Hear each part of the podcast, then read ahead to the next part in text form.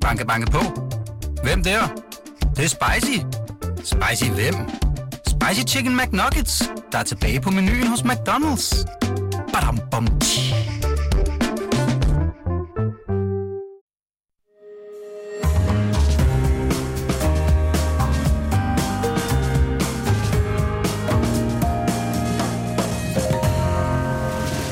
Du lytter til Korto og Steno, en podcast fra Berlingske. Hvorfor gik folketingsvalget galt for de konservative? Det er jo ikke på grund af Ekstrabladet, det mener Thomas Dyrby, det konservative Folkepartis vælgerforeningsformand i Hørsholm. Og Hørsholm, det er jo altså en af partiets højborg her på Sjælland.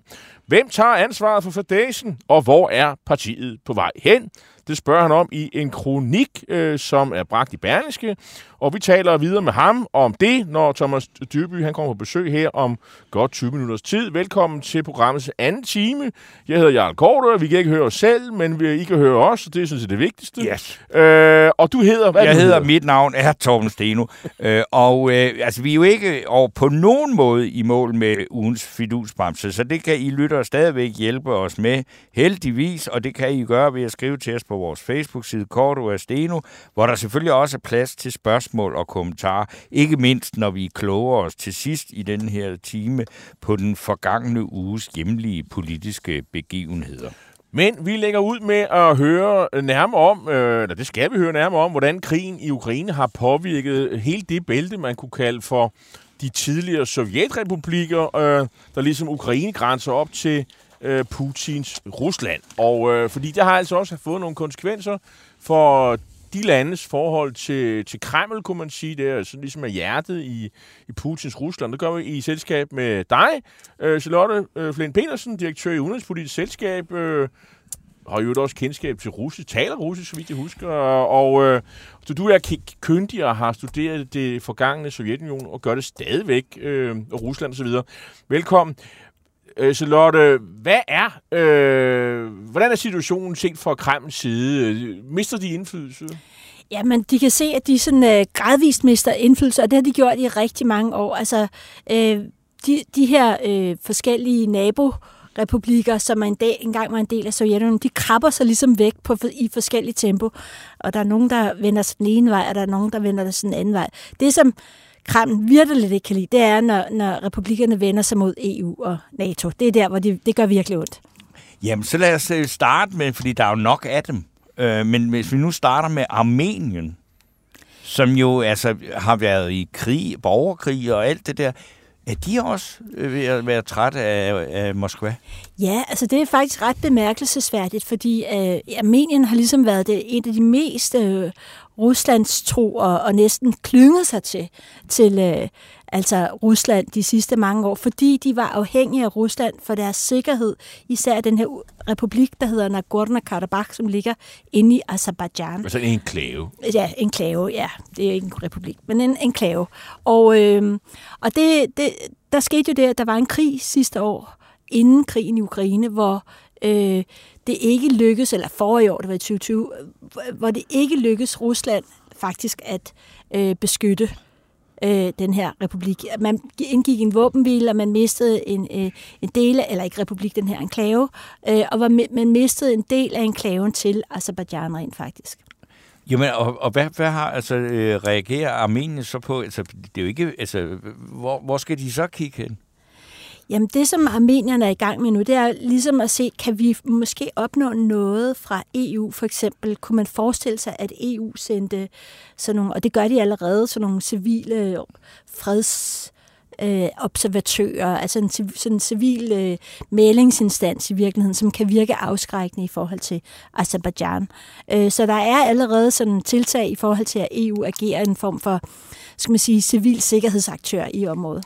Så det vil sige, man kan sige, at Armeniens øh, forhold til, til Kreml har været godt, fordi øh, Kreml har været storebror, som kunne hjælpe dem i forhold til Azerbaijan, hvor de har haft en, øh, som jo er en, øh, en muslimsk øh, republik, øh, overvejende i hvert fald. Og armenerne, de er jo kristne, og det er de jo også i Rusland, de fleste af dem i hvert fald. Så der er vel også, det er vel også det, det handler om. Og, og, og så Azerbaijan har vel også et forhold til tyrkerne, har jeg indtryk af.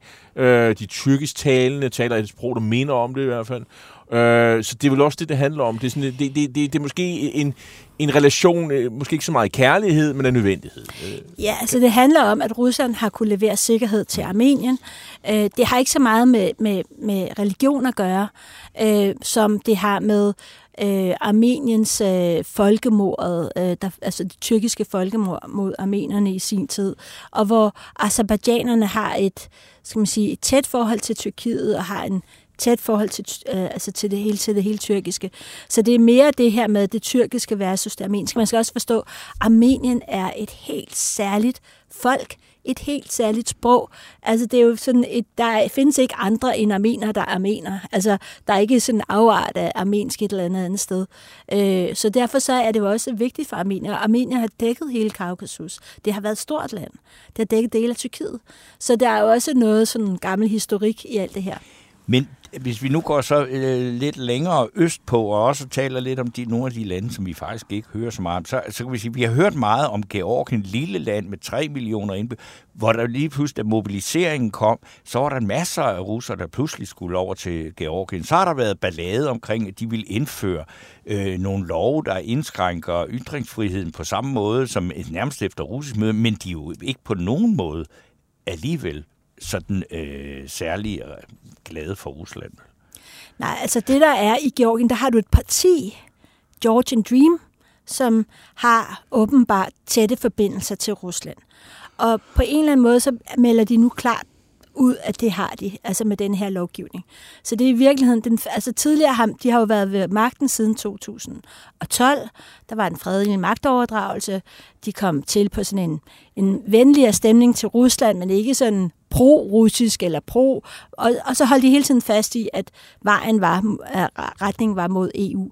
Men så viser det sig i deres handlinger, at det er det ikke, og nu kommer den her lov, som vil begrænse øh, NGO'ernes mulighed for at få øh, midler udefra, øh, som ligner en russisk lovgivning, en foreign agents lovgivning, så kommer den og ligesom øh, altså er et klart eksempel på, at den her regering i virkeligheden har øh, skal man sige, ikke nogen interesse i at gå imod EU. Men det bryder, og det bryder befolkningen så ikke om. Der har jo været optøjer i protest mod den der lov. Ikke? Jo, fordi de ser den lovgivning som, som, som altså, den, den, det, det, altså det her klare signal om, at nu vender vi vejen væk fra EU. Altså det er simpelthen sådan et, afgør, altså et afgørelsestime, kan man sige for dem. Ikke?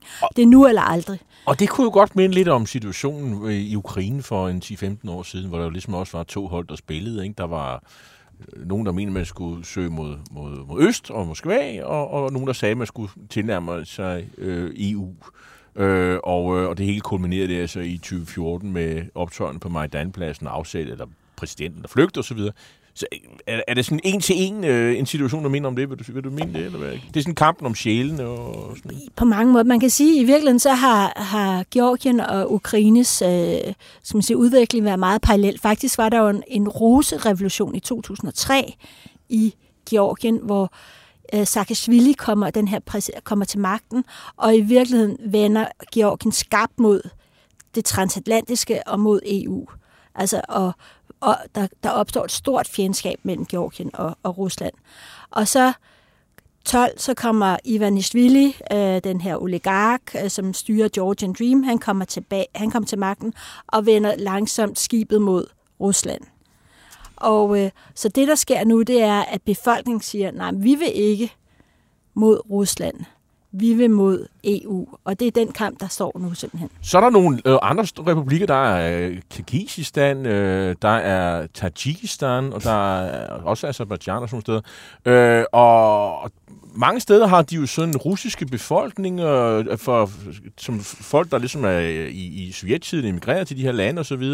Men der har man som også kunne se en bevægelse af, øh, et sted der øh, erstatter de jo det, det teoretiske alfabet, øh, andre steder, der forbyder de faktisk, øh, at, øh, at russisk har den status, de har. Øh, du har overblik over situationen. Plus det, at de kigger og ser det, der sker i Ukraine. Øh, så det er vel som om, at der er sådan politisk øh, sker sådan en bevægelse væk.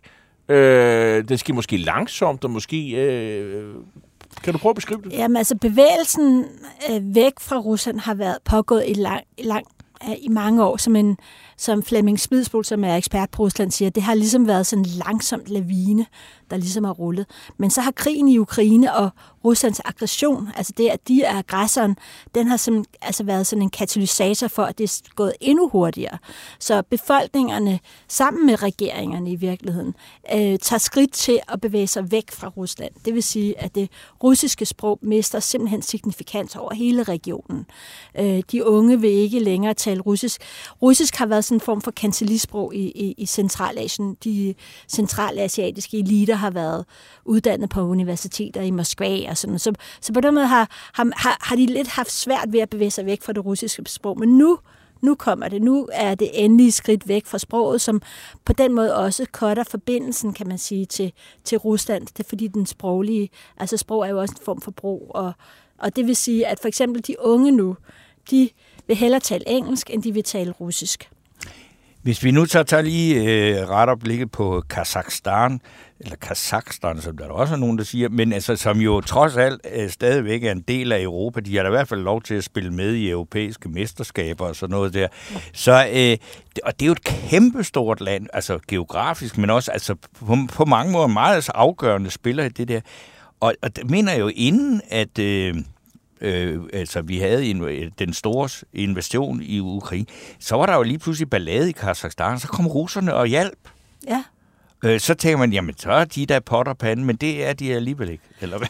Nej, det var, det var meget interessant med Kazakhstan, fordi at der, der er jo den her kollektiv sikkerhedsorganisation, og de, da der ligesom var oprør øh, og demonstrationer, og øh, den gamle præsident Nazarbayev presset, øh, jamen så kommer Rusland til hjælp med den her kollektiv sikkerheds uh, Treaty Organization, CSTO, som er sådan pendant til NATO, kan man sige.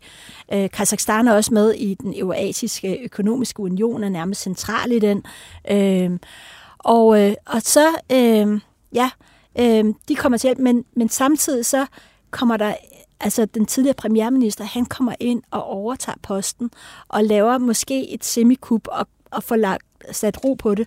Og det gør han jo med russisk hjælp. Mm. Men så senere hen, da Rusland invaderer Ukraine, så øh, sammen på, på en scene i St. Petersborg, på den her Economic, St. Petersborg Economic Forum, der siger øh, præsidenten, den nye præsident, så siger han, ja, vi anerkender ikke jeres øh, annektering, altså aggression mod Ukraine. Vi anerkender ikke de her republikker. Vi anerkender ikke nogen republikker, som på den måde ikke er er, er altså, øh, som det altså de, han tager direkte afstand med Putin på lige ved sin side. Men det må da være enormt irriterende for øh, Rusland og for Putin, fordi så vidt jeg ved, så er Kazakhstan, altså der er mange russiske interesser i det, og det, altså, øh, øh, hvad hedder det hele, det hele russiske rumprogram i gamle dage, det, det udgik fra Kazakhstan. Og det gør det stadigvæk. Baikonur ligger ja. der, ikke? Ja. Så man siger, altså det, det er da stærkt uheldigt. Altså, det kan godt være, altså, vi snakker ikke om, at de vender sig mod EU eller sådan noget, men de, de føler sig jo stærke nok til at sige, at vi vender os mod Rusland. Ja, jamen altså, det er jo med Kazakhstan, at de har enorme olieindtægter. Øh, ja. Øh, og samtidig, altså den, den nuværende præsident, han har været ambassadør i Kina i rigtig lang tid. Han har også været ambassadør i øh, FN. Så han er en mand af verden, og også en mand af Kina, kan man sige. Og han har fået nogle sikkerhedsgarantier fra Kina, der hedder, at selvom vi har en grænse, der grænser op til Rusland, jamen så står, står Kina bi i forhold til det. Og det ved Rusland godt, og de er jo ikke, de er jo, lige nu har de ikke lige råd til at blive uvenner med Kina over Kazakhstan. Men det er vel i virkeligheden det, der øh, er det værste. Øh, altså det er jo, at, at, at russerne ikke respekterer internationale grænser, og så vil de jo alle sammen, alle naboerne sige, men så kan de jo til hver en tid forbeholde sig ret til at sige, det der land har vi jo erobret i 1700-tallet, så det er jo også vores. Øh, det, er, det er jo fordi, at Lenin han trak nogle forkerte streger på, på, på, på landkortet, da de i sin tid sammensatte alle de her sovjetrepublikker. Det, fordi det er ligesom det, der er, der er som argumentation, så den kan man jo bare køre videre ud. Jo. Ja, og det er jo, den, det er jo derfor, alle republikkerne er bange for øh, for Rusland i dag. Mm. Fordi det er det, de kan se, og det, det er sådan set også det, de ofte har sagt til os og forsøgt at sige. Jamen, altså, det er sådan, at den der øh, ønske om at genskabe Sovjetunionen, den eksisterer stadigvæk. Og det, som, øh, det er også derfor, at de forsøger at få sikkerhedsgarantier andre veje, altså fra Kina, øh, Azerbaijan har Tyrkiet, øh, og så har Georgien og Moldova og Ukraine, de forsøger at få det fra NATO og EU. Og det gør jo også bare, at opgaven for Vladimir Putin i hele det her spil bliver bare øh, stadig større. Og så er det jo også det her med, altså øh, en del af argumentationen, det her med, med ruski mir, øh, nu taler du jo russisk, så det kan både betyde, mir kan betyde fred, det kan også betyde verden, øh, så meget russisk kan i hvert fald, og den russiske verden, det er der, hvor der tales russisk. Og der er stadigvæk rigtig mange russere i, øh, i nogle af de der sovjetrepublikker, tidligere sovjetrepublikker, skulle vi hilse at sige. Øh, så der bruger han jo også argumentet for, jamen der bor russere, der tales russisk, ergo er det noget, jeg kan blande mig i og har holdninger til, og, og så kan man også bruge det til at flytte grænser. Er det ikke korrekt? Jo, altså jeg har endda hørt så meget som, at øh, der er folk, der argumenterer for, at, at det, der skal ske i Donetsk og Lugansk, er en slags genforening, ligesom den øst, østtyske og vesttyske genforening. Øh, ja. så, så det er det der med, at de russerne på den side skal genforenes med russerne øh, på den anden side af grænsen. Ikke? Så, så jo, det er en, altså en, øh, der, der, historien kan drejes fuldstændig som man vil. Men, men, men også om en ting, altså i, i FN, der kan man jo, der stemmes der jo hele tiden om alle de her ting, der foregår i Ukraine. Kan man læse noget der i forhold til, hvordan de her sovjetrepublikker stemmer? Øh, hvordan holdningen er til, øh, til, øh, til, til Rusland øh, og Ruslands politik i forhold til Ukraine? Ja, altså der er i hvert fald rigtig mange af, af de her nye, altså for eksempel af, af republikkerne omkring af Rusland, som er begyndt at følge nogle andre veje. Der er nogen, der undlader at stemme, der er nogen, der lader være med at bakke op om Rusland. Øhm, og der er nogen, der stemmer imod. Øhm, men det er sådan, jeg, jeg, kan ikke, jeg har ikke helt overblik over, hvem der er hvem, men Armenien lød værd med at, øh, altså at, at stemme for altså imod resolution, den der Ukraine-resolution for eksempel. Ikke? De undlod, de møder slet ikke op til de der afstemninger. De holder sig bare væk. Altså jeg vil ikke øh, forsøge at presse dig til at lave sådan en Ulla Terkelsen og sige det, som Putin tænker, når han er helt alene eller sådan noget. Men hvad, det, det må da være noget, man forholder sig til at sige, hvad vil man gøre ved det? Fordi øh, så, øh, jeg er rigelig med at, at slås i Ukraine. Hvad, hvad, hvad vil de gøre? Jeg tror, at de vil forsøge især ved hjælp, altså det de kan nu, fordi de har ikke overskud til at kæmpe en militær krig lige mm. nu. Mm. Men det de gør, det er, at de bruger misinformation og disinformation i stor stil. Og, øh, og det vil sige, det er, altså, øh, det er journalistik som et våben, kan man sige. Ikke? Altså, det er propaganda som et våben. Og det kan man se i Moldova i de her dage, hvor, hvor man gennem rigmanden Ivan Shaw øh, hele tiden laver, som på sociale medier, hele tiden forsøger at mobilisere befolkningen til at demonstrere imod den pågældende præsident. Man kalder hende Hitler, Sandu og alt muligt. Ikke? Så misinformation og disinformation er i lige de her dage det, som er det vigtige. Og, og via sproget, altså det russiske sprog, som alle taler jo mm. stadigvæk, kan man ligesom få adgang. Og det er virkelig dygtigt professionelt fjernsyn, der udgår fra Rusland. Det har man bygget op siden Men 2004. Altså, hvad, en ting er, så retter du noget mod øh, Moldova eller Moldova, ikke? men hvad så med Kazakhstan og Kirgistan og ja. Tjadikistan? Er det samme, der, der foregår der? Uzbekistan? Ja, ne, altså i virkeligheden er det ikke. Der har de faktisk, øh, at, at, at, fordi det kilder, der lægger som et tæppe over der, de har meget færre muligheder der. Og så har der været nogle trusler, der er udgået fra russisk fjernsyn mod Kazakhstan, Øh, og, den, der, vi har også krav på dele af det her og sådan noget. Ikke?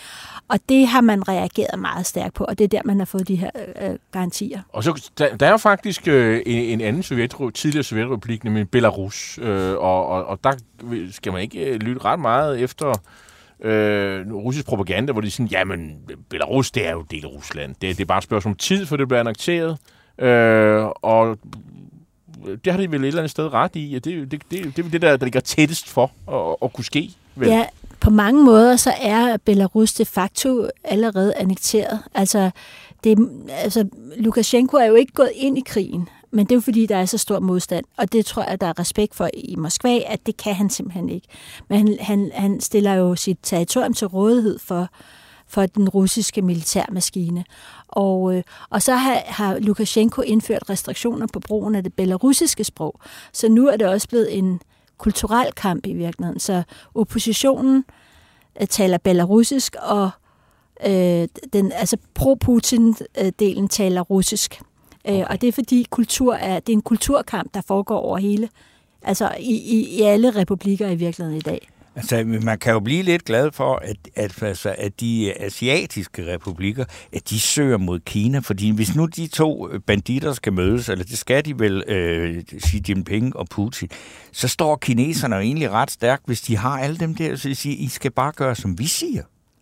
Ja, det gør de. Altså, det, hvad, Kina har vundet på det her i forhold til, ja. til Rusland, og det er også det der, at man, man ser for sig, at Rusland bliver en form for klientstat til Kina på sigt, fordi de er afhængige af økonomi, øh, gasleverancer, alt muligt øh, i forhold til Kina, fordi vi har lukket økonomisk for Rusland. Men så kan de føle sig, gengæld føle sig rigtig, rigtig russiske, og det er jo så øh, ja. en, en god ting. Jimmy, øh, Ginny Eva Christoffersen gør en jagttagelse. Tænk, hvis Storbritannien kunne gøre krav på alle de landområder, hvor der tales engelsk, øh, og det er fuldt af et, et, et smiley. Øh, men det er jo lidt situationen i virkeligheden. Det er jo ikke helt øh, ved siden af. Tusind tak, fordi du kom, øh, Charlotte Flint Petersen, direktør i, i øh, det udenrigspolitiske selskab. Selv tak. Banke, banke på. Hvem der? Det, det er spicy. Spicy hvem? Spicy Chicken McNuggets, der er tilbage på menuen hos McDonald's. Badum, bom,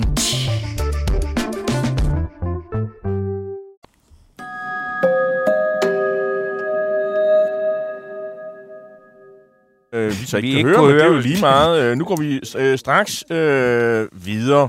Torben Steno, det gik jo ikke uh, super godt for Nej. det konservative Folketings, uh, Folkeparti ved valget den 1. november. Lad du mærke til, om der var sådan en stor vask, uh, hvor man ligesom kom igennem? Og Nej, ligesom jeg, jeg har selv efterlyst den, men uh, altså, partiet gik jo med Søren Pape som statsministerkandidat to mandater tilbage. Øh, og øh, det, det, altså, det, det fejrede han jo nærmest som om, ja, det, det, var, det kunne han, være meget værre det, jo. Det, var, jeg sige, det, det var, det var jo kun en, to mandater, så der var jo en grund til at en gå En helt noget særlig sådan. disciplin, den måde, hvorpå man kan fejre. Og, ja. altså, et, ikke siden Helle Thorning har vi set nogen, der har fejret et nederlag. Så, vi, nej, han måde er det jo meget dansk, kan man sige. Ja, det ja. kan man sige. Men øh, vi, skal, altså, vi skal tale om det her problem. Fordi hvem skal tage ansvaret for fadesen øh, den 1. Øh, november? Og øh, det, efter, det spørgsmål, eller det, øh, ja, du svarede på det spørgsmål, det efterspørger du, Thomas Dyrby, vælgerforeningsformand i den konservative Højborg oppe i Hørsholm. Og det har du gjort i en kronik her i Berlingske. Velkommen, Thomas øh, Byrdy. Har du selv svaret på det spørgsmål, du stiller? Tak fordi øh, jeg må komme her i dag. Jeg vil lige sige til Søren Papers forsvar, han har jo fortrudt den tale, han holdt den aften. Om det er men, vel ikke, det, det er ikke gjort med det, vel? Nej, korrekt, men det synes jeg måske lige skal også skal, skal med her. Men altså, jeg, har, øh, jeg, jeg reagerer jo på det bagland, jeg repræsenterer. Og øh, det er det, som jeg kalder en konservativ højborg. Og, øh, og det er i stort del af Nordsjælland også. Men min kommune, der får vi jo 37 procent af stemmerne til kommunalvalget mm. i 21, og så mm. får vi øh, under 5 procent til folketingsvalget blot 12 måneder senere. Og det skaber jo øh, stor, stor uro i mit bagland. Der er folk, der har kontaktet mig, og det er forskellige af vores hæderkronede medlemmer, der også økonomisk har støttet partiet og siger, at vi kan ikke stemme på jer længere. Og det er jo noget, jeg bliver nødt til at bringe videre og tage stilling til i min rolle som formand for den vælgerforening. Hvorfor er der ikke kommet i gang? Altså, vi kan sige, alle os, der ikke er involveret i partiets mm. arbejde, ja. men sige, altså ham der Søren Pape, han burde have været afsat for længe siden. nu, nu, vil jeg, nu vil jeg jo ikke lave det her til en personheds. Nej, nej. nej. Det, det synes jeg ikke, det skal være. Men, det er ikke det, jeg op til min kronik, fordi jeg har også meget respekt for folk, der sidder i ledelsesjob, og også i politik og erhvervsliv, hvor jeg selv har arbejdet i mange år. De laver selvfølgelig en kæmpe indsats. Så jeg har ikke brug for at lave en personheds ud af det her. For mig er det bare vigtigt, at vi finder vores, vores øh, vej frem. Hvad er det konservative projekt? Det kan man desværre blive i tvivl om, og det synes jeg er et meget, meget fundamentalt spørgsmål at stille sig selv. Og det, det vil jeg forvente, at den ledelse, vi har, hvem det så end er, finder et svar på, og kommer med et, et svar på, på en måde, som, øh, som er appellerende til dem, som vil gerne til at stemme på os. Vi skal sådan set gerne have 500.000 danskere til at stemme på os, hvis vi skal tilbage på de 25 procent, eller undskyld, 25 mandater, vi har haft ja. siden, siden okay. 1953. Ikke? Ja. Som, ja, og du, det, du, du skriver blandt andet, det er sådan gennemsnittet 25 mandater, ja, det er, det, det vi har ligget ja. i snit. Øh, det behøver ikke være slytterske højder, men et eller andet sted en, ja. en 25, 25 mandater, ikke 25 procent, 25 mandater. Det vil jeg også gerne have, men det er måske næste. Ja, ja, ja, ja, ja, men, ja. Men, men, der skal man ligge. Det er også det, der er selvforståelsen. Det, det, det kan man jo så set godt forstå. Øhm, det er jo trods alt et af landets øh, ældste partier. Men, men, men hvad, prøv at, at tage os lidt ud. Øh, altså, vi, er jo ikke, også, vi færdes jo ikke i, i konservative kreds. Du, du snakker om bagland, øh, der efterlyser, øh, at der skal ske noget her. Der, der er donorer, der er medlemmer, der er støtter. Jeg har faktisk også mødt nogle af dem, som, som siger, at de kunne ikke stemme på det konservative folkeparti den her gang. Og man kan bare se i meningsmålingerne. Mm. Øh, i, øh, I august så, så det faktisk ret godt ud for det konservative folkeparti. Det var, det var de bedste meningsmålinger siden slutter, tror jeg. Ja, det, øh, det, var lidt til, det var til februar. For et år siden, tror jeg, det var Nå, okay, var, men, der, men der har været nogle ret gode målinger. Og man, og man, lå, man lå stadig lun i svinget i august, ja. øh, vil jeg mene øh, før Ekstrabladet begyndte at skrive om, øh, om Søren Papes øh, privatliv. Det kan vi jo godt sige, det, det er. Så, øh, men det fik jo folk til at sige, at vi kunne ikke stemme på det, på det konservative folkeparti. Hvad er det, de, hvad er det, de siger? Jamen, de siger, at øh, hvad er det politiske projekt? Det er hvad, politisk hvad, hvad, er det, hvad er det egentlig, vi vil? Men, men der Hvilken var vej vi vej hen? Men, hvad er det, vi står for? Hvad Thomas, er det ligesom den var... helt grundlæggende idé, vi arbejder for i Danmark? Thomas Dyrbe, der var jo faktisk et politisk projekt. Der var jo faktisk en, en, en, øh, en økonomisk plan. Øh, det husker ja, jeg i hvert fald. Men der var for eksempel ikke ret meget af forsvaret. Vi var, vi var i krig. Mm. Jeg hørte ikke meget af forsvaret. Jeg har også skrevet min kronik, hvor, hvor kunne vi ikke som konservativ parti i den valgkamp, der var i gang for til forsvar, så rigtig mange af vores medlemmer var, forundret over. Men kunne klima, man... Vi har haft uh, verdens første klimaminister, der blev EU-kommissær for klima. Hvor var vores klimadebat henne? Bare for at tage to eksempler. Men det er også et spørgsmål at sige, hvad er det helt fundamentale, vi arbejder med? Altså jeg skriver også lidt her i min kronik, jeg er bare, jeg er bare en, en primitiv erhvervsmand, der, der engagerer mig i politik. Jeg er jo ikke politiker, jeg kan ikke formulere politiske statements, men jeg ser da, at det konservative folkeparti har været det der. Vi tror selvfølgelig på den liberale økonomi, ellers er der ikke nogen kraft øh, og nogen saft og nogen øh, arbejdsplads. Der er ikke noget øh, økonomi men samtidig skal det også afbalanceres med en dose af, af nogle andre ting, for ellers så tror vi jo på, at det, at det går for græsat. Det er vel egentlig noget af det politiske projekt, man på en eller anden måde bør formulere igen. Er det ikke nu, det? Nu, nu, nu efterlyser du nogle svar på det her, og, og, og, og hvor det går hen. Men du er jo også i kontakt med partiet. Altså, jeg har da jo trods alt også talt med nogen. Det siger, det er meget, meget, meget vanskeligt at komme videre med det, fordi at personspørgsmålet ikke er afgjort. Ja, det vil, det vil jeg øh, måske ikke helt kommentere så specifikt på her, fordi jeg synes ikke, man skal lave det her til en personhed. Det er jo sådan, at der er kompetente organer i partiet, der tager stilling til, til, øh, til, til personspørgsmål. Det er selvfølgelig landsrådet, og det er forretningsudvalget.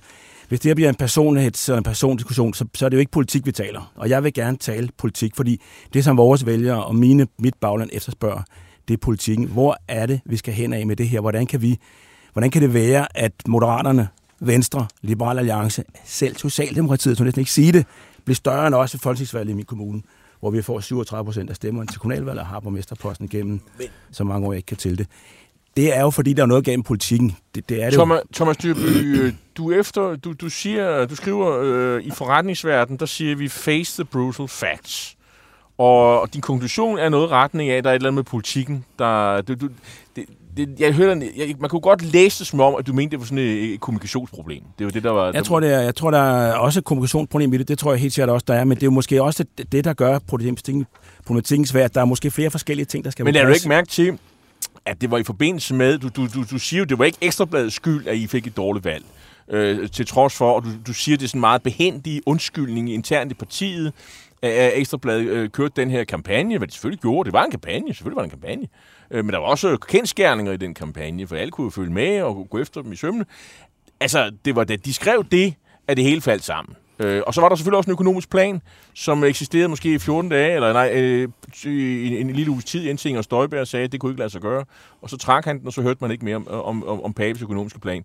Så der var måske også noget om, om politik, der var måske også en økonomisk plan, som vælgerne ikke kunne lide, øh, når de så egentlig fremførte noget, noget økonomisk politik. Så, øh, så vi bliver også nødt til at face the brutal facts der var noget med noget politisk ledelse, øh, som måske ikke øh, helt øh, kunne levere under valget. Altså. Right.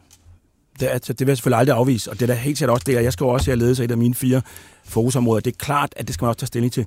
Men jeg mener, at man kan jo starte med at sige, at den ledelse, der sidder, må tage fat i de politiske problemer, der er, og så komme med den politiske vision, få styr på de ting, der mangler. Og hvis de ikke magter det, så er det klart, at så er det jo selvfølgelig en anden diskussion. Men der mener jeg bare ikke, at vi kommer til endnu. For jeg mener stadigvæk, at der, der er kraft omkring det, som kan skabe det her. Jeg vil bare gerne se det ske. Og det, som mit bagland siger, er, Kom med det. Forklar os, hvorfor vi igen skal stemme på jeres parti. Det er jo det, folk det, siger. Det forstår jeg godt, men du, du, du efterlyser også, hvem der tager et ansvar for fadæsen. Ja. Og, og ud af erhvervslivet, og der ved jeg, du, jeg har ikke været så meget i erhvervslivet, jeg går noget enkeltmandsfirma, men det er ikke rigtigt. Jeg har indtryk af, at du, du færdes andre steder.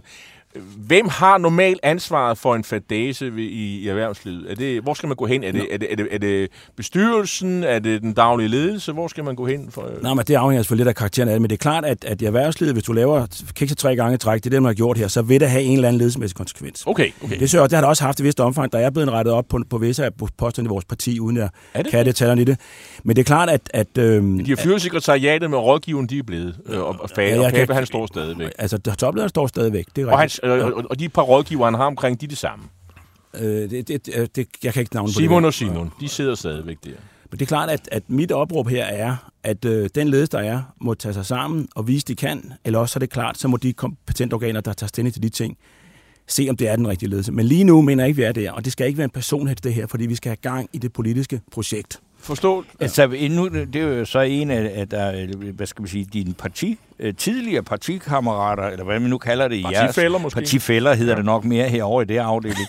øh, han hedder Peter Naumann. Han skriver, jeg har været medlem af de konservative mere end 40 år, men måtte melde mig ud sidste forår. Fordi de konservative ikke står for borgerlig-liberal pri- øh, politik, ikke prioriteret retssikkerheden, ikke har en klar værdipolitik, er stinkende dårlige til valgkampe, øh, og har en for, ja, og så den er meget, meget lang, men altså, er det, er det den frustration, som du jo faktisk også øh, giver udtryk her for, som du kender fra dine medlemmer oppe i, i, i Hørsholm, som siger, er, er det, er det, at, altså, hvad er det, hvor, hvor, hvad er det værste ved, at folk, de kan jo ikke genkende sig selv i det her Nej, projekt? det er Eller de kan det. ikke finde ud af, hvad det går ud på. Nej, den mail nu her, jeg har fået mails tilsvarende det, mange af dem, og det er jo derfor, jeg ender med at gå ud og skrive en kronik, fordi jeg bliver nødt til at, at sige det. Øh, Jeg vil gerne sige også, det har jeg jo sagt internt, øh, hvad skal lige, og, og skrevet det brev til, til ledelsen. Nøjagtigt de ting her, så det er ikke noget nyt i det, jeg siger her, for, for dem, der kender mig internt. Men jeg tror bare også, at det er vigtigt, vi har 10.000 medlemmer, men vi skal også gerne have 500.000 stemmer. Vi kan jo ikke kun kommunikere internt om politik. Vi skal jo kommunikere med alle, der vil stemme på os. Jeg kan ikke forstå, hvorfor man skal være så bange for at tage en politisk diskussion i et parti åbent med dem, der kan stemme på os. Mm. Så det er også det, jeg lægger op til. Lad os få det ud, og lad os høre, hvad de folk siger. Men det, men det er noget, der undrer mig også især, når vi snakker om Nordsjælland. Ikke? Altså, I har øh, dygtige borgmester siddende i Lyngby Torbæk, i Helsingør, der har, øh, gerne som, nævne som har, ja. altså, som har, har øh, folkelig opbakning. Ja. Og, og det, må jeg sige, hvorfor kan man ikke bare kigge på nogle af dem og så sige, jamen, de må da kunne formulere, hvad det konservative projekt går ud på? Jamen altså, det er klart, at øh, der er rigtig mange, der, der deltager i at definere det konservative projekt, og som gerne vil del, deltage i det. Og det arbejder også i gang, det anerkender jeg også, men øh, jeg tror bare, at, øh, som tiden går, jo flere valg vi taber, jo længere og længere kommer mange af de potentielle væk fra os, jo sværere bliver det at hive dem tilbage. Så det er nu, vi skal have styr på det her, og det vil sige, det er i det her kalenderår her, vi skal virkelig have formuleret det konservative projekt, og vise, vi ved, hvilken vej vi tager det, Men- og kommunikere det ud på en måde, så det bliver rigtig sexy og fedt for dem, der skal stemme på os. Altså, jeg vil sige, øh, Søren Pape er faktisk en af dem, der har siddet længst øh, parti, øh, som partileder, partiformand, han har siddet siden 2014. Det vil sige, til sommer har han faktisk siddet ni år. Det er ret lang tid. Øh, og, og han er øh, næsten tilbage fra i forhold til det udgangspunkt, han havde øh, med det øh, ret lavsige valg, der, der var sidst. Øh, du skriver faktisk øh, eksplicit i din kronik, hos den konservative topledelse mente de, at topskattelettelser var svaret på inflation, krig, klima og sundhedsvæsen. Vælgerne så det ikke sådan. Vi har som samfundsbærende parti en vigtig opgave med at sikre balance mellem urkraften i den liberale økonomi og snusfornuften ved spisebordene hjemme hos familierne. Uden den balance løber tingene hurtigt vildt, enten med den rå liberalisme eller med den socialistiske overdrevne omsorg uden personlig ansvar. Øh, Dorte Barkley Rasmussen skriver, nej, det var den økonomiske plan, som Pape kom til at afsløre. Slytter var ikke så konservativt, det gjorde noget. Det var den plan. Jeg kan sige, at jeg, jeg har der noget familie, øh, hvor de øh, plejer at stemme konservativt til kommunalvalget, og øh, jeg kan da huske, øh, hun sagde, nu skal jeg ikke afsløre, hvem det er, hun sagde, ja, altså da jeg så så, hvad Pape han kom med den økonomiske plan, så var det i hvert fald ikke de konservative, vi skulle stemme på den her gang. Altså, det, altså, nu, altså det var de konservative gerne vælger. De fandt Det- på noget andet at stemme på. Det jo også det samme, jeg skriver sådan set. Ja, så, så ja, det var det den der med den topskattelettelser, de den- var så glade for. Øh, var den kiksede den plan fuldstændig. Ja. Det var selvfølgelig helt malplaceret at komme ud med de ting i, i en situation, hvor folk ikke kunne betale deres gasregninger. Og der læste man jo ikke øh, vælgerhavet. Man havde ikke den der fingerspidske følge, hvad man egentlig skulle, øh, skulle komme med af, af, af oplæg. I Men den de situation, to vi stod i der. toprådgivere, som sidder omkring Pape og med til, de, de sidder der stadigvæk, så det vil sige, øh, failure, det kan man altså køre videre med i, og, det, og den stadig, den stadig partisekretær, det er den samme mand, der sidder der. Det er fuldstændig samme topled, som sidder der. Det er klart, nu er jeg med til at forhåbentlig at skabe pres på, at vi får skabt en langt bedre profilering af partiet, og en langt bedre konservativ fortælling. Mm-hmm. Og det, det må de jo så løfte. Men der er ikke nogen, der har svaret dig endnu. Øh, der er mange, der svarer mig. Jeg har fået rigtig, rigtig mange ja, beskeder. Det kan jeg godt sige dig. Jeg har fået okay. masser af mails, og jeg har fået telefonopringninger, ja. og der er også masser af, på, på Facebook. Men ikke inden fra der, toppen på borgen, der siger, at du, du har ikke fået en, gider du ikke bare... Eller? De, de vil nok foretrække, at jeg ikke var gået i avisen. Ja. Okay. Men du er faktisk ikke den eneste, fordi vi kan jo, der fra tid til anden er der jo faktisk øh, nogle af dine partifælder, som jo også efterspørger nogle sange. Det har jeg i hvert fald lagt mærke til, og så videre. Men øh, Thomas øh, Dyby, vi er i hvert fald glade for, at du øh, bruger din ytringsfrihed. Øh, siger, hvad du mener. Øh, og vi har i hvert fald et indtryk af, at du vil det bedste for dit parti, øh, og så kan det godt være, at der er nogle andre, der synes, du er øh, smadret irriterende og skulle have holdt din mund. Øh, vi vil i hvert fald sige tak for, at du ikke gjorde det at komme her i dag. Jamen, det bliver spændende. Jeg, jeg synes, det er virkelig svært at finde en eller anden, der vil komme ind og fortælle om, at den linje, de kører lige nu, det er rigtig godt. Men øh, vi får se. tak for det. Tak fordi I vil have mig en dag.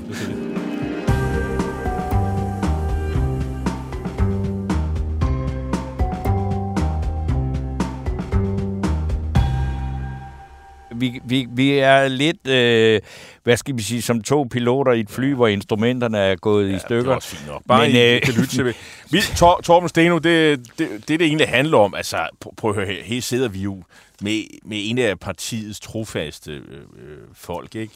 som jo har lavet den samme analyse som stort set alle andre mennesker, der kigger ind i et konservativt folkeparti, så hvad pokker var det, der skete? Øh, men han vil selvfølgelig... Jeg kan da godt forstå, at han ikke vil gøre det til en personspørgsmål, fordi det er jo ikke kun Papes skyld, selvom det er, det han, der, ham, der har ansvaret. Altså, han siger, hvem har ansvaret for den her fadæs? Jamen, der, der er der kun en, der har ansvaret. Det er der, det er der Søren Pape. Men har du set ham siden valget? Jeg har ikke set ham siden Jamen, valget. Jeg har da måske han, nok. Han er, han, er, han, er jo, han er jo helt væk, øh, ja. og, og forstået på den betydning. Altså, man har jo ikke hørt noget fra det konservative folkeparti. Øh, det eneste, man hører, det er sådan Rasmus Jarlov, der er sur på alt og alle og skiller ud, og, og nu også vil have afskaffet, øh, nu siger han så, at spindoktoren, de skal ja. afskaffe, og det kan, og de skal, eller de skal i hvert fald de skal, ikke nej, det, betales det, de skal af ikke statskassen, og det synspunkt er jo legitimt nok. Altså, ja. Det, men man kan sige, det er jo ikke noget, de konservative selv gjorde meget ud af at, at hævde, da de selv var regeringen. Der kunne man jo have afskaffet øh, spindoktorerne og finansieret dem selv, mm. og taget opgøret. Men nu er de konservative så langt fra regeringsmagten, som de måske har været i mange, mange år. Og så driver Rasmus Jarlov over i, i populisme, øh, fordi det er, det er der, man er. Og, og, og, og, og så er der andre øh, i partiet, som, øh, som gerne vil ind og have indflydelse, og som synes, at det konservative folkeparti skal være et sted, hvor de kan få politisk indflydelse, hvor man tager ansvar og så videre. For eksempel, sådan tolker jeg ham her, Thomas Dyrby, øh, og kræfter med ham. Øh, og der er vel en kamp om sjælen. Altså, hvad, hvad, hvad skal det konservative folkeparti udvikle sig til? Øh, ja, øh, altså, og, og, og jeg tror ikke, så længe Søren Pape sidder, så tror jeg ikke, man får noget svar på det. Nu er jeg jo altså ikke en af dem, der sådan øh, normalt sidder og praler med kilder, siger og sådan nogle ting der. Men jeg har dog øh, talt med nogen, som også som siger, at det er et kæmpemæssigt problem, for de ved ikke, hvad de skal gøre. Nej. Øh, og derfor så sidder Søren Pape der, og han er sådan en flink mand. Øh, og, og, og, så, og så må man bare vente, fordi der kommer et øh, oprør mod ham, eller en, ja, han jeg, bliver jeg tror afsat. Ikke på, jeg tror ikke på, at han sidder og Ej, han, er, han er ikke formand bud, det, det, det, det, det, det er der ikke nogen, der tror på. Det tror jeg ikke engang, han selv gør. Og jeg vil sige, øh, hvis de skal have et godt kommunalvalg næste gang, så skal de nok øh, finde en mand at køre. Eller, eller kvinde, for den sags skyld, det, og køre stilling. Og jeg ved, at der er der nogen, der, der undrer sig over, at de for eksempel har alle de der dygtige kvindelige borgmester. Så kan man sige, jamen, de kunne hive en borgmester fra Viborg sidste gang, de skulle have en, var i panik og skulle finde for øh, fordi... Jeg våger pelsen. Jeg tror, den næste formand for det konservative Folkeparti er Mette Abelgaard. Øh, det tror jeg. Okay, men det, det vil jeg ikke byde ind på, men jeg vil så sige, at i hvert fald, det, jeg tror, at øh, den øh, Thomas Dyrby her, han, øh, han vil få svar på sit øh, spørgsmål mm. inden alt for længe, fordi det kan ikke blive ved med at gå, fordi alle spilder tiden lige for tiden. Og så kan man sige, Søren Pape, det er et overstået kapitel. Ja, det tror det, jeg, han også selv er klar over. Ja, må ikke. Men, ja, ja, den får vi se. Men det, altså, det virker jo som om, at man i de øh, parti, i, i konservative hovedbestyrelse, der har man sådan skudt det her til hjørne. Man vil ikke rigtig tale om det. Øh, det er sådan, sådan du ved... Øh, øh, elefanten i rummet, man ikke rigtig vil tale om, og så håber man lidt, at problemerne går væk. Men, øh, men ja, må ikke, må ikke der er også er nogen, der diskuterer, hvem der skal være det er der. Men, men også jeg, jeg, der er i hvert fald ikke nogen fidusbamse i den Nej. her øh, snak, men vi har jo andre, øh, hvad skal man sige, men, tematikker, som vi jo godt lige ting, kan berøre, fordi der er faktisk sket noget i den her uge. Og altså noget af det, jeg synes er enormt sjovt, øh, men faktisk også interessant, det er jo, at vi har jo den her institution, der hedder vismændene. Mm. Og øh, der er så en overvismand, og det er Karl Johan Dalgaard. Og jeg tror, at der nogen, de er ikke er så ikke glade for lige for tiden i regeringen, så er det ham. Fordi at øh, dengang vi, vi fik øh, planerne om øh, afskaffelsen af store bededag forklaret, så var det jo også fordi, at det skulle øge arbejdsudbuddet på, ja, øh, på lang sigt, og det ville skaffe en hel masse penge. Det gik så Karl Johan Dalgaard ud og sagde, det tror jeg ikke på. Øh, det er der ikke rigtig belevet. Og nu er han så på banen i Altinget i den her, faktisk i dag, med at sige, at den her anden ambitiøse øh, plan, som øh, regeringen har om at afskaffe jobcentrene, som på den måde også skal frigøre nogle midler, den tror herr Karl Johan Dalgaard heller ikke på, fordi han skriver, og nu citerer jeg ham fra Alting, det er en rigtig god idé at tænke grundigt over, om indsatsen fungerer optimalt, for vi bruger også mange ressourcer på det her til lands. Men i udgangspunktet er det måske mere, mest hensigtsmæssigt, at man fjerner de indsatser, der ikke virker frem, for at man starter med at sige, hvor stort et beløb man vil spare. Mm. Det er jo, øh, hvor man tænker, når man hører det, så siger ja, det er måske nok egentlig øh, meget klart, men det er bare fordi, det er jo meget nemt at sige, fordi jobcentrene har været latterliggjort og forhat i mange, mange år, så er det fint. Dem afskaffer vi, og så sparer vi en masse penge. Men hvad skal der, Men hvem, hvem skal forvalte det stadigvæk. Der? Altså, det det. man skal jo stadig have noget, skal man skal have noget formidling af, af job og så Jeg ved ikke, der er ikke nogen fidusbamse i, at Karl Johan Dalgaard siger det her, men det er jo interessant, at han siger det. Jamen, øh, hans opgave, det er at, ud fra den økonomiske sagkundskab og viden, han har, og, og, og, og vurdere det øh, den økonomiske empiri, der måtte ligge. Øh, og han siger, jamen, øh, det her det er fugle på taget. Mm. Vi ved det ikke. Så det går, og, og, og det er jo lidt, lidt det samme med Stor Bededag. Øh, at Finansministeriet kunne jo ikke fremlægge noget overbevisende materiale, der ligesom kunne sandsynliggøre for, at det her arbejdsudbud øh, blev det, det blev over tid. Og dermed de 3 milliarder kroner, som det skulle øh, afføde, 3,2, øh, og som skal jo betale for den militære oprustning, for det synes jeg, det det handler om. Øh, og nu, jeg ved ikke, hvor mange penge det her giver, øh, men det skal vel også være med til at betale for den, den økonomiske den militære oprustning. Altså i det hele taget er det jo, øh, som om man, altså, man, vil, man, man vil jo ikke hæve skatterne, og man vil ikke rigtig skære i velfærden. Det er effektiviseringer, øh, det er det, der skal skaffe pengene, og så er det øh, øh, stor bededag, og så jobcentrene, men effekten, er usikker. Mm. Og, øh, og det... Øh, og derfor så er det jo hans opgave som økonom at sige, prøv at høre, jeg, jeg, jeg, jeg, jeg er ikke helt overbevist, og, og det, det, er, det er der jo heller ikke nogen af de andre økonomer, der Altså, han er jo ikke den eneste. Ja, ja. Men, men altså, men det, det, nu er vi inde i et område, der hedder politik. Ja. Og, i, og det er sådan lidt en black box, hvor, uh, hvor, hvor, hvor man ligesom stoler på de politikere, der er, og hvor jeg parentes bemærker, der er ikke ret mange af dem, der er økonomer. Vi har lige fået en økonom øh, som økonomiminister, øh, Stephanie Lose, for første gang, ja, er hun Margrethe Vestager. Ja, okay. Det er den første økonom, vi har fået. Øh, så det kunne være, at der er noget indsigt her. Ellers så er det jo øh, sådan nogle halvstuderede røver øh, og statskundskaber, historikere og folk med speciale i Afrikastudier. Og så er der selvfølgelig også, øh, hvad hedder han, hvad hedder han, øh, Lars Løkke, som er jurist. Øh, godt nok har rigtig, ikke rigtig arbejdet. Nej, nej, men det er så, hvad ikke det desto er. mindre. Han har trods alt været finansminister. Men, men jeg synes jo, det, det, der er noget, der er jo, altså, som faktisk betyder noget i dag. Det er jo altså, at statsministeren har jo givet et interview til Berlingske, hvor hun nævner fem megatrends. Og jeg synes, der er noget, altså, jeg, ikke fordi jeg vil give hende en fidusbams, men altså, det er en dyster statsminister, vi har. Fordi, og jeg kan faktisk meget godt lide det. Øh, Berlingske kører i øjeblikket sådan en serie, der hedder, at det er godt med kriser. Mm, ja, ja. Øh, det skal jeg da love for, at Mette Frederiksen, hun har forstået det budskab. Fordi, altså, hvor hun i den første statsministerperiode, der var der altså ingen inde på, hvor, hvor, hvor, hvor, hvor godt det går. Mm. Og så var det meget rart at få lavet en flertalsregering, fordi det går ikke særlig godt. Det er ikke, fordi vi er for dumme eller for dogne eller noget. Det er bare, det er demokrati demografien er en kæmpe øh, udfordring, må vi jo hellere kalde, men et kæmpe problem, fordi der bliver flere og flere, der skal forsørges, der bliver flere og flere, ja, der skal passes. Det er ikke nyt. Og det er ikke nyt, men det er svært at finde ud af, hvordan vi skal gøre det, og nu bliver der truet med, at, at vi skal, os, der snart simpelthen bare tænker på, hvornår skal oh. jeg i den store blæ, så kan jeg ikke være sikker på, at jeg får... mærke til et, et andet tal, som rystede politikere, som kom med forleden. Det var optagende på, på, på de her produktionsuddannelser, øh, ja. skoleuddannelser, Øhm, ja, det er det, der hedder lærer, øh, pædagog, altså pædagoger, ja, sygeplejersker. Det, det der gamle hed seminarier. Det ja. skal, nu skal de hedde noget Nu skal de hedde noget indviklet, så man ikke ved, hvad det er. Øhm, og, og, og det var, det var styrdykket inden for sygeplejerske, læger og, og, og pædagoger. Øh, og det er jo selvfølgelig også fordi, at øh, det er jo områder, hvor, hvor folk... Øh, man hører ikke andet, end, end det er forfærdeligt sted at være. Ja. Øh, og, og lønnen er lavsig, og mm. det ene og det andet. Og, og, det, og man får bare flere og flere regler, man skal administrere og sådan noget. Men jeg synes nu også, nu skal man også være fair. Altså, det virker også som om, at politikerne, vi har lige talt med to socialdemokrater øh, i sidste time, som faktisk siger, vi har erkendt, øh, at det er et problem.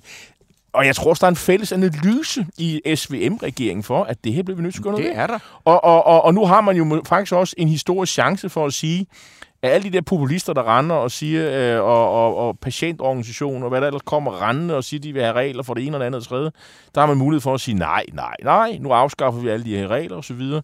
Så der er der jo noget håb her. Så, mm. øh, men altså, kæmpe opgave, og gøre det attraktivt. Jeg tror ikke, man kommer til at øh, udenom at give folk noget mere i løn. Altså, det, altså, jeg er ked af at sige det, men altså, hvorfor i alverden skulle man søge ind øh, i stedet, hvor hvis, hvis det er, at man har den opfattelse af, om det er rigtigt eller forkert, det ved jeg ikke, men altså, hvis ikke det er attraktivt øh, at, at være sygeplejerske, så søger man bare hen et andet sted, altså får en anden uddannelse. Så, sådan er det jo. Ja. Altså, øh, så nemt er det.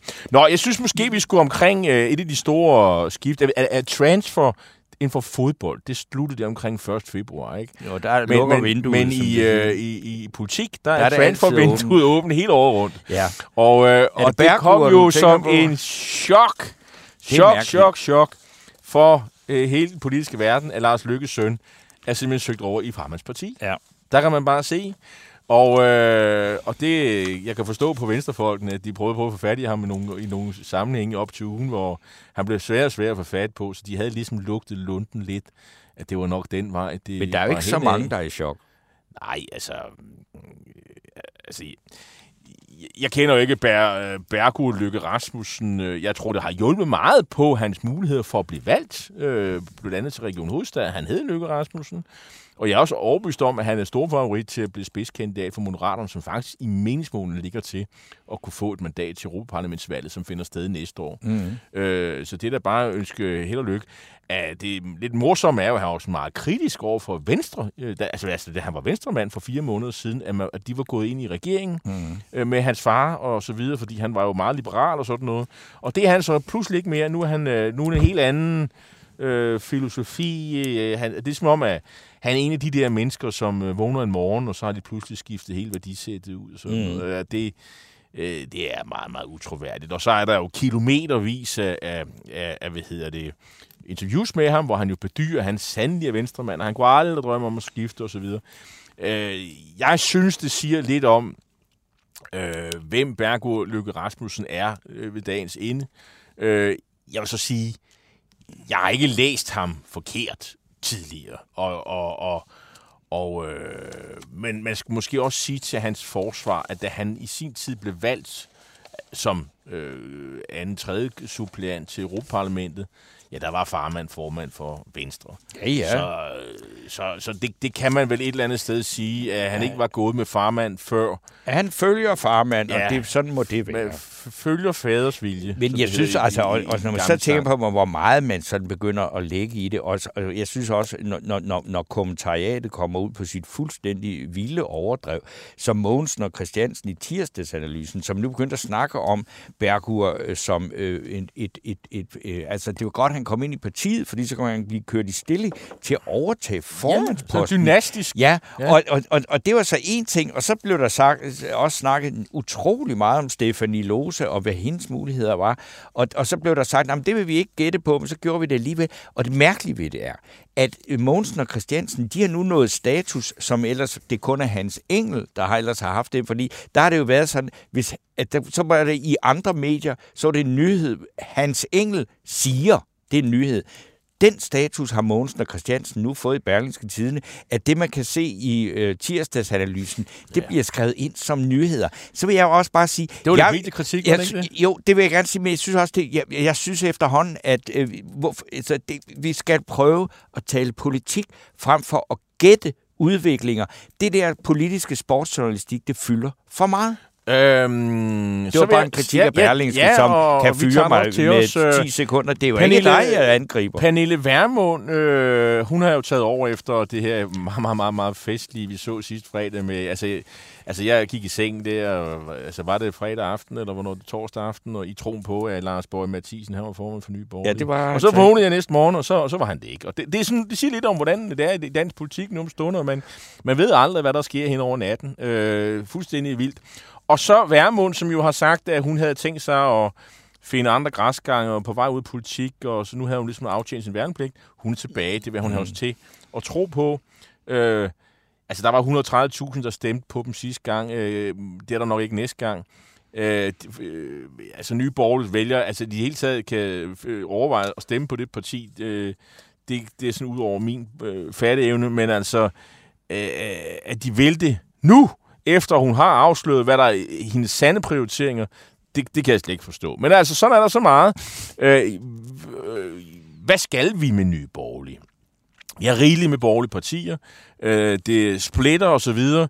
Jeg synes, at det bedste Pernille Vermund kunne have gjort, det er at trække resterne af nye borgerlige uden for øh, ved stallen, tage jagtgeværet og så to drøn og så få øh, aflevet nye borgerlige. Giv det noget stødet, og så kan hun øh, sejle videre med det, hun har lyst til, og virkeligheden er optaget af. Øh, og så, øh, så behøver vi ikke forholde os til nye borgerlige. Det, det vil jeg synes, altså et nådestød, det vil være det, det bedste for, for borgerligheden. Men altså, hvad, hvad, hvad er borgerligheden lige? Altså, nu har vi set, altså, de konservative, de aner ikke, hvad øh, de, deres levende råd, hvad de skal stille op. Og så har vi jo så øh, oh. de her persondrevne øh, støjbær-demokraterne, æseldemokraterne, som de kalder dem ude i Valby. Altså, og, og så vil jeg sige, men jeg, jeg, jeg begynder at synes, at der faktisk er, et, der er noget ret, øh, måske endda, provokerende, charmerende ved, ved det der med Dansk Folkeparti, der går sådan Tory, altså sådan øh, Eton-modellen med, også... at, at, at, at, at nationalkonservativ Danmark, det skal ligne sådan en, en engelsk tv-serie fra 70'erne. Der er også uh, muligheden, uh, der er for eksempel kandidaten til Fondsmarksprisen, uh, Alex Van Opslag, som jo, Nå, som jo uh, påberåber sig, han har ikke sat sig ind i boligreglerne og Nej. betaler til, til, tilbage igen, og nu, uh, og, og nu er der så uh, jurister, som mener, at han står til at kunne blive... Øh, altså, havde det, været en, havde, havde det været socialt bedrageri for almindelige mennesker i kommunen, så havde det været en politisag. Og, nu, og så er der selvfølgelig en eller anden øh, person øh, derude, som har meldt ham til politiet. Det der klart. kommer nok ikke noget ud af det. Det kommer der nok ikke noget, men, men, men, men, men, men altså, altså Alex Van, Van Opslag er sluppet ret nådigt for den historie. Også i, ikke mindst hos vælgerne. Det er et faktum. Øh, og han så siger, at han havde ikke lige sat sig ind i reglerne. Vi snakker om, øh, om en en, der laver love for alle, alle os andre, som har meget, meget klare holdninger til det offentlige forbrug, og hvad det skal bruges til, og, og, og andres penge og sådan noget. Og, men han gad ikke sætte sig ind i, øh, i boligreglerne det er for dårligt, øh, og, og, og man kan sige, men nu kan han ikke rigtig gemme sig mere til synligheden, fordi øh, information og andre øh, journalister skriver om det Men tiden. tiden iler. Jeg skal bare lige sige, der er nogen her, der, der skriver omkring øh, Bergurs øh, skift fra Venstre til Moderaterne, at så er det fordi, at så kan man øh, smide Jon Steffensen. Nu er det altså ikke Folketinget, Nej. og han er ikke supplant Nej, for Jon Steffensen. Det er da simpelthen total brøv. Bergur sidder i Europaparlamentet. Men, men, læg, men læg mærke til en ting, ting. Jon, Jon Steffensen, han er kulturordfører, udenrigsordfører, hvor der sidder en moderat minister. Så det vil sige, at hans ordførertaler, det, de bliver sådan set skrevet over i Kulturministeriet og Udenrigsministeriet. Han har ikke ret meget indflydelse. Nej, og, og det han, han nok det er, også bedst af at tige stille øh, lige nu. Men har vi nogen øh, Nej, modtager af den her uges bidu? Men vi altså, har, vi der var nogen, der synes, Karl Johan Dalgaard skal have den, ja, og så vil jeg bare sige, man kan ikke, han passer sit arbejde. Øh, tak, så det... tak, tak til lytterne, fordi I endnu en gang havde lyst til at være med os i et par timer her i øh, fra Pilestræde. Øh, vi beklager, at der været noget udfald, og, og tekniske problemer, de er løst til næste uge. Øh, vi er tilbage er igen 10.05. Øh, I, øh, I redaktionen, øh, der sad øh, Emil, Emil Bundgaard Nielsen, hedder han, mm. øh, som har været tjenestvillig endnu en gang. Og ude bag knapperne, der sad øh, den gode Alex Brøndbjerg, som havde styr på det, og der var telefoner til KL's ja. øh, delegeret i Aalborg. Det var en, en torsdag, hvor noget lykkedes. Og, og andet lykkedes ikke, sådan er det nogle gange. Så øh, vi er her igen i næste uge. Banke, banke på. Hvem der? Det, det er spicy. Spicy hvem? Spicy Chicken McNuggets, der er tilbage på menuen hos McDonald's. Badum, bom, tji.